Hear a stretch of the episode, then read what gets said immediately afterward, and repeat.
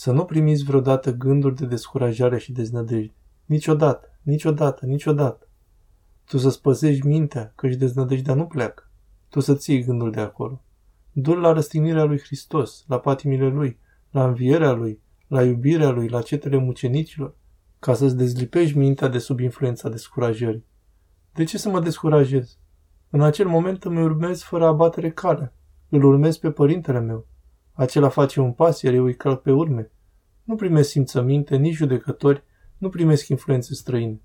Nu mi-a schimbat hotărârea, nu m-am lepădat de Hristos al meu, nu m-am lepădat de însușirile mele, le păstrez. Însă am alunecat. Am alunecat pentru că nu am ajuns încă la nepătimire. Încă există înăuntru meu omul cel vechi. Am fost înșelat și am făcut o neascultare. Mi-a făcut vreo voie, iar diavolul îmi aduce descurajare. Măi, balaurile, pii de aici! Vrei să-mi faci pe judecătorul? În felul acesta să înfruntați descurajarea și deznădejde și să păstrați permanent armele voastre, deoarece curajul este combustibilul mașinii. Dacă se termină combustibilul, nu mai funcționează. Curajul este puterea noastră, puterea noastră lucrătoare. O să ascultăm noi ce zice diavolul? Orice greșeală am fi făcut, ea nu conține niciun fel de lepădare, de trădare, de schimbarea părerii și voinței. Nu.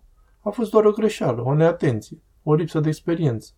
Așa cum un copilaj stă în bancă și visează să devină profesor.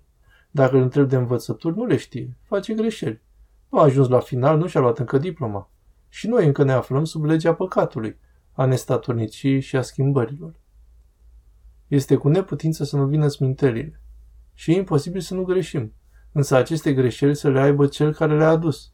Mergi înapoi a mea, satano. Rău ai făcut că ai apărut. Ia-le cu tine și piei de aici. Eu pe Hristos al meu îl iubesc, îl ador și îl urmez. Nu pot să mă desparți de el. Să păstrați acestea mereu înăuntrul vostru.